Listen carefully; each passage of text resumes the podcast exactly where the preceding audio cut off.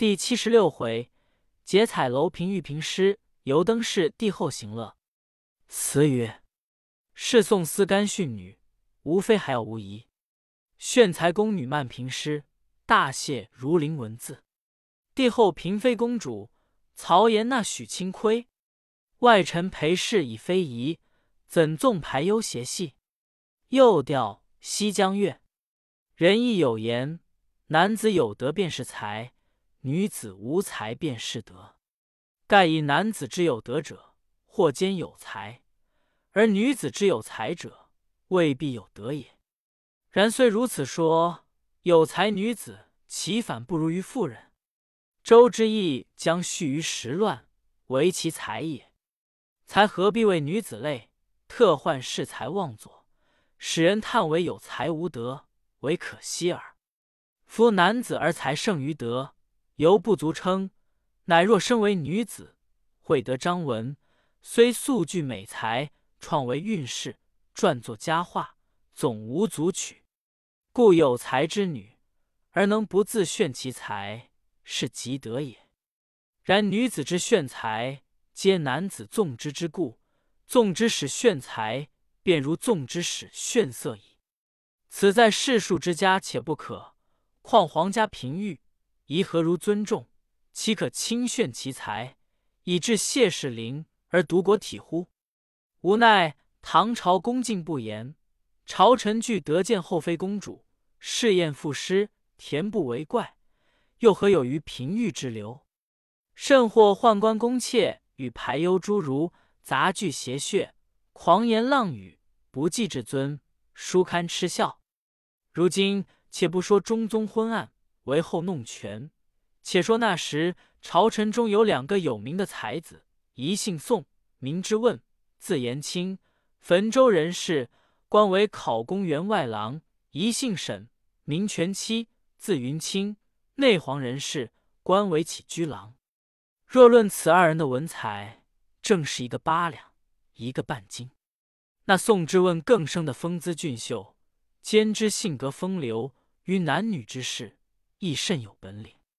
他在武后时已为官，因见张易之、张昌宗被拒以美丈夫为武后所宠幸，富贵无比，遂动了个羡慕之心。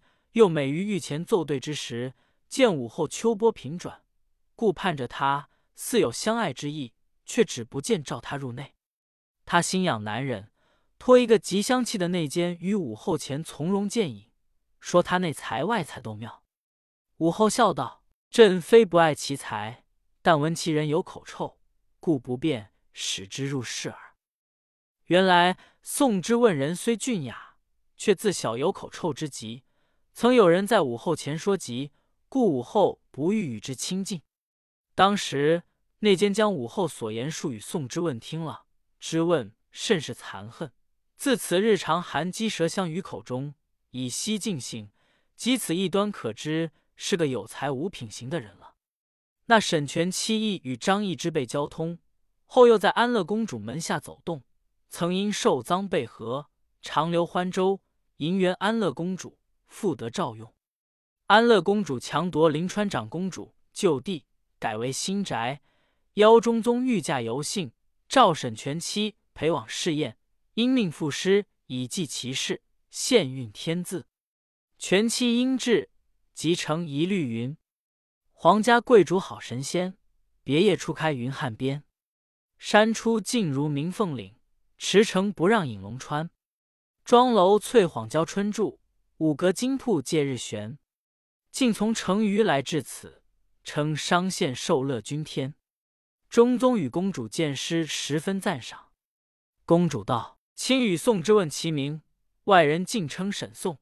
今日赋诗。”既有沈不可无宋，遂遣内侍立宣宋之问到来，也要他作诗一首，先将全妻所咏赋予他看过。公主道：“沈卿已作七言律诗，卿可作五言排律罢。”宋之问道：“全妻蒙皇上赐韵，臣今亦启公主赐一韵。”公主笑道：“卿才空一事，便用空字为韵，何如？”知问领命，即复一律云：“因藩驻外馆，爱主出皇宫。宾至新茶落，先来月与空。待凉翻鹤烟，金烈已长虹。箫奏琴台里，书开鲁壁中。短歌能助日，燕舞欲交风。闻有烟流处，山阿花满丛。诗成，公主叹赏，中宗看了，一即称赞，命各赐彩帛二端。公主又另有赏赖，二人谢恩而出。那沈全七心甚样样，你道为何？盖因当时沈宋齐名不相上下，今见公主独称宋之问才空一事，为此心中不服。至景龙三年正月晦日，中宗欲游幸昆明池，大宴朝臣。这昆明池乃是汉武帝所开凿。当初汉武帝好大喜功，欲征伐昆明国，因其国有滇池，方三百里，极为险要，故特凿此昆明池以习水战。此池扩大宏壮，池中有楼台亭阁，以备登临。当下中宗欲来游幸宴集，先两日前传谕朝臣，是日各县集市五言排律一篇，选取其中佳者为新翻御制曲。于是朝臣都征华敬圣的去作诗了。韦后对中宗道：“外廷诸臣自负高才，不信我宫中嫔欲有才胜于男子者。一切愚见，明日将这众臣所作之诗，命上官昭容当殿评阅，使他们知宫廷中有才女子，以后因制作诗，俱不敢不竭尽心思矣。”中宗大喜道：“此言正合吾意。”上官婉儿启奏道：“臣妾以功毕而平品朝臣之师，安得他们心服？”中宗笑道：“只要你平品的公道确当，不怕他们不心服。”遂传旨于昆明池畔另设帐殿一座，帐殿之侧高结彩楼，听候上官昭容登楼乐诗。此旨一下，众朝臣纷纷惬意，也有不乐的。以为亵渎朝臣，也有喜欢的，以为风流韵事。到那日，中宗与韦后及太平公主、安乐公主、长宁公主、上官昭容等俱至昆明池游玩，大排筵宴，诸臣毕及朝拜毕，赐宴于池畔。帝后与公主备就帐殿中饮宴，酒行祭罢，诸臣各献上诗篇。中宗传谕道。卿等虽具系美才，然所作之诗岂无高下？朕一时未暇批览。昭容上官世才冠后宫，朕思卿等才子之诗，当使才女阅之，可作千秋佳话。卿等勿以为谢也。诸臣顿首称谢。中宗命诸臣聚于帐殿彩楼之前左边站立，其师不中选者，逐一立向右边去。少顷，只见上官婉儿头戴凤冠，身穿绣服，飘青裙，叶长抽，恍如仙子临凡。先向中宗与韦后谢了恩，内侍宫女们簇拥着上彩楼，临楼见而坐。楼前挂起一面朱书的大牌来，上写道：“昭容上官氏奉诏评诗，只选其中最佳者一篇进呈预览，不中选者即发下楼。”复还本官，见前公设书案，排列文房四宝。内侍将众官诗篇呈递案上，婉儿举笔评阅。众官都仰望着楼上。须臾之间，只见那些不中选的诗纷纷的飘下楼来。众人争先抢看，见了自己名字，即便取来绣了，默默无言的立过右边去。只有沈全七、宋之问二人。凭他落纸如飞，只是立着不动，更不去拾来看。他自信其诗与众不同，必然中选。不一时，众诗尽皆飘落，果然只有沈、宋二人之诗不见落下。沈全七思与宋之问道：“奉旨只选一篇，这二诗之中，毕竟还要去其一。我二人向来才名相列，莫分优劣，只看。”今日选中那一个的诗，便以此定高下。以后务得争强。宋之问点头笑诺，良久，只看又飘飘的落下一纸，众人尽取而观之，却是沈全期的诗。其诗云：“法驾乘春转，神驰向汉回。双星依旧时，孤月隐残辉。战役逢时去，恩于忘性来。山花提起绕，堤柳障城开。思意横坟唱，歌流燕稿悲。微尘雕朽志，拆赌玉章才。”诗后有评语云：“完沈宋二诗功力稀固。”但沈诗落句词气已竭，宋作有陡然见举，故去此取笔。众人方据关间，婉儿已下楼复命，将宋之问的诗呈上。中宗与韦后及诸公主传观，都称好诗，并称赞婉儿之才。中宗即召诸臣至御前，将宋之问的诗传与观看。其诗云：“春玉林池会，苍波帐殿开。”周陵石经洞，浮茶斗牛回。节会明泉落，春池柳暗催。向明看玉景，烧节变成灰。稿引周文乐，焚歌汉武才。不愁明月尽，自有夜珠来。原来汉武帝当初凿此昆明池之时，池中掘出黑灰数万斛，不知是何灰，乃召东方朔问之。东方朔道。此须待西城范教中人来问之便晓。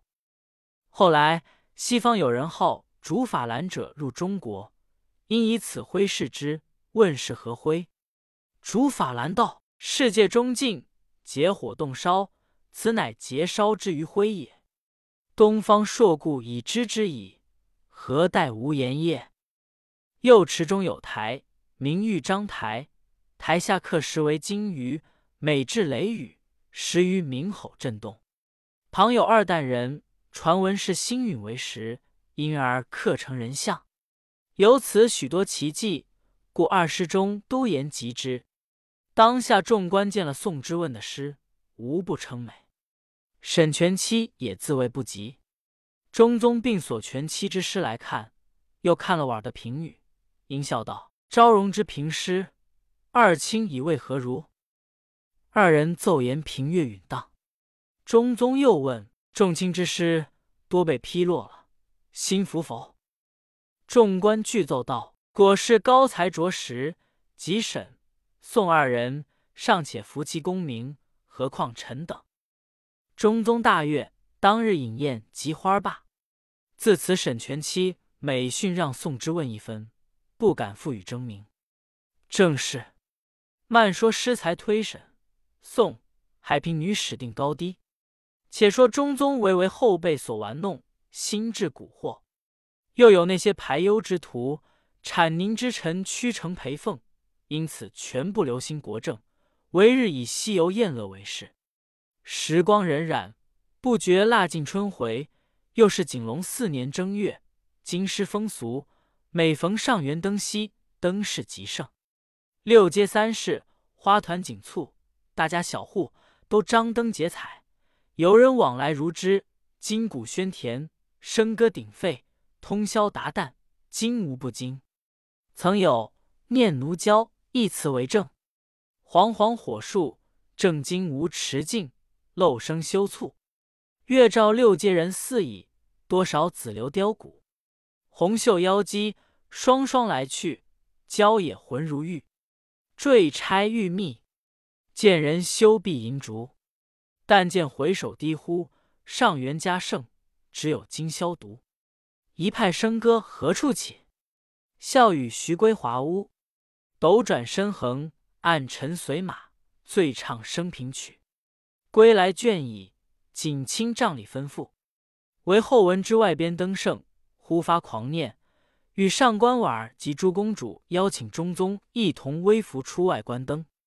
中宗笑而从之，于是各换衣装，打扮作街市男妇模样，又命武三思等一班近臣也一服相随，打伙的便由街市，与这些看灯的人挨挨挤挤，略无闲迹。军民士庶有乖觉的都惬意道：“这般看灯的男妇，像是大内出来的，不是公主，定是嫔妃；不是王子王孙，定是公侯驸马。可笑我大唐皇帝，难道宫中没有好灯赏玩，却放他们出来与百姓们饱看？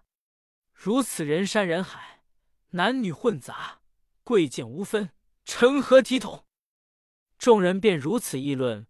中宗与为后却率领着一班男妇，只拣热闹处游玩，全不顾旁人瞩目害意。又纵放宫女几千人结队出游，任其所往。及至回宫查点，却不见了好些宫女，因不便追击，只所付之不究，糊涂过了。正是为后关灯皆是行，世人瞩目尽心惊。任他官女从人去，赢得君王大度明。灯饰毕后，渐渐春色融合。中宗与后妃公主俱姓玄武门，关宫女为水戏，赐群臣筵宴，命各城技艺为乐。于是或投壶，或弹鸟，或操琴，或击鼓，一时纷纷杂杂，各现所长。独有国子监察久住清明，自请为八风舞，卷袖屈至阶前，武将起来，弯腰屈足。梳篦耸肩，摇曳晃目，备诸丑态。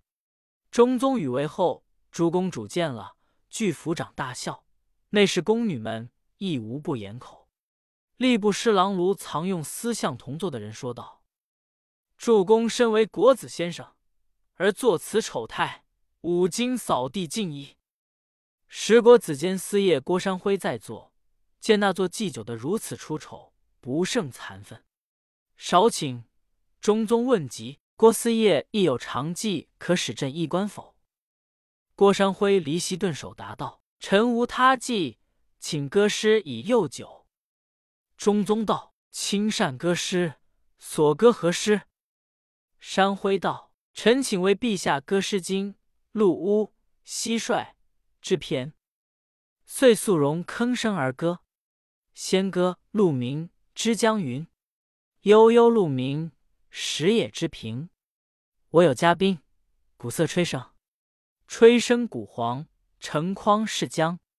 人之好我，是我周行。悠悠鹿鸣，食野之蒿。我有嘉宾，德音孔昭。士民不挑，君子是则是笑。我有旨酒，嘉宾是宴已熬。悠悠鹿鸣，食野之情。我有嘉宾，鼓瑟鼓琴，鼓瑟鼓琴，何乐且战？我有旨酒，以焉乐嘉宾之心。又歌蟋蟀之篇云：蟋蟀在堂，岁欲其木。今我不乐，日月其除。吾以大康，直思其居。好乐无荒，粮食渠渠。蟋蟀在堂，岁欲其事。今我不乐，日月其迈。吾以大康，直思其外。好乐无荒，粮食决绝。蟋蟀在堂，一车其休。今我不乐，日月其除。吾以大康，直思其忧。好乐无荒，粮食休休。郭山辉歌罢，肃然而退。中宗闻歌，回顾为后道。此郭思业以诗见也，其意念深矣。于是不复命他人成祭，即彻宴而罢。正是祭酒身为八风舞，勘探五经扫地尽。鹿鸣、蟋蟀、抗笙歌，还亏司业能持正。时安乐公主承间请昆明池为司沼。中宗曰：“先帝未有以与人者。”公主不悦。遂开凿一池，名曰定坤池，其意欲胜过昆明池，故取名定坤，言可与昆明抗衡之也。司农卿赵吕温为之善治，不知他耗费了多少民财，劳动了多少民力，方得凿成这一池。又于池上起建楼台，极其巨力。中宗闻池已告成，即率后妃。及内侍、排忧杂技人等前来游幸，公主张颜设席，款留御驾。从驾诸臣亦具赐宴。中宗观览此池，果然宏阔壮观，胜似昆明，心中甚喜，传命诸臣就筵席上各赋一诗，以夸美之。诸臣领命，方欲构思，只见黄门侍郎李日之离席而起，直趋御前启奏道：“臣奉诏赋诗，未及成篇，先有李严二句，赶急奏成。”遂高声朗诵云：“所愿暂思居者易，勿使时称作者劳。”中宗听了，笑道：“卿亦笑郭山辉以诗见也。”因沉吟半晌。命内侍传谕诸臣不必赋诗了，且只饮酒。及酒酣，幽人共为回波之舞。中宗看了大喜，遂命诸臣各吟回波词以诱酒。那日宋之问因病告假，沈全期却在赐宴诸臣之列。他原任给事中考功郎，自落职刘喜后，虽幸复得诏用，却还未有迁擢。今欲乘机借回波自嘲，以感动君心。因遂吟云：“回波尔如全妻，刘向岭外生归。申明信蒙齿露，袍户未复牙飞。”中宗听了，微微而笑。安乐公主道：“沈清高才，牙户飞袍，诚不为过。”为后道：“陛下当即有以命之。”中宗道：“行将擢为太子詹事。”沈全七便叩首谢恩，时有幽人臧凤向中宗为后前叩头奏道：“臣亦有礼语，但近乎邪谑，有犯至尊。若皇帝皇后赦臣万死，臣敢奏之。”中宗与为后都道：“如可奏来，赦汝无罪。”臧凤乃作慢声而吟云：“回波尔如考老。”怕婆却也大好，外头只有裴谭，内里无过李老。原来那时有御史大夫裴谭，罪奉侍教，而其妻极妒汉，裴谭谓之如严君。常云妻有可畏者三，当其少好之时，视之如生菩萨，安有人不畏生菩萨者？及男女满前之时，视之如九子魔母，安有人不畏九子魔母者？及其年渐老，薄施脂粉，或青或黑，视之如鸠盘茶，安有人不为鸠盘图者？此言传在人耳，共为笑谈，因呼之为陪怕婆。实为后举动，欲不屈武后一般，也会挟制夫君。中宗甚畏之，因此臧凤敢于唱此词，他为为后张威，不怕中宗见罪。正是。欺夫婆子怕婆夫，笑骂由人我自无。却怪当年李家老，子如其父，媳如姑。当下中宗闻歌大绝，为后亦欣然含笑，意气自得。座间却恼了一个正直的官员，乃谏议大夫李景伯。他因看不上眼，听不入耳，决然而起，近前奏道：“臣亦有一词奏上。”道是。回波尔持久恶，微臣职在真规。试验不过三绝，欢华或恐非宜。中宗听罢，有不悦之色，同三品萧志忠奏道：“此真谏官也，愿陛下思其所言。”于是中宗传命罢宴，起驾回宫。次日，朝臣中也有欲责治幽人臧凤者，却闻为后。到先使人积金驳赐臧凤，因叹息而止。排幽雪浪胆如天，帝不敢称后嘉奖。纪刚扫地不可问，勘探杨逍因日长。未知后事如何，且听下回分解。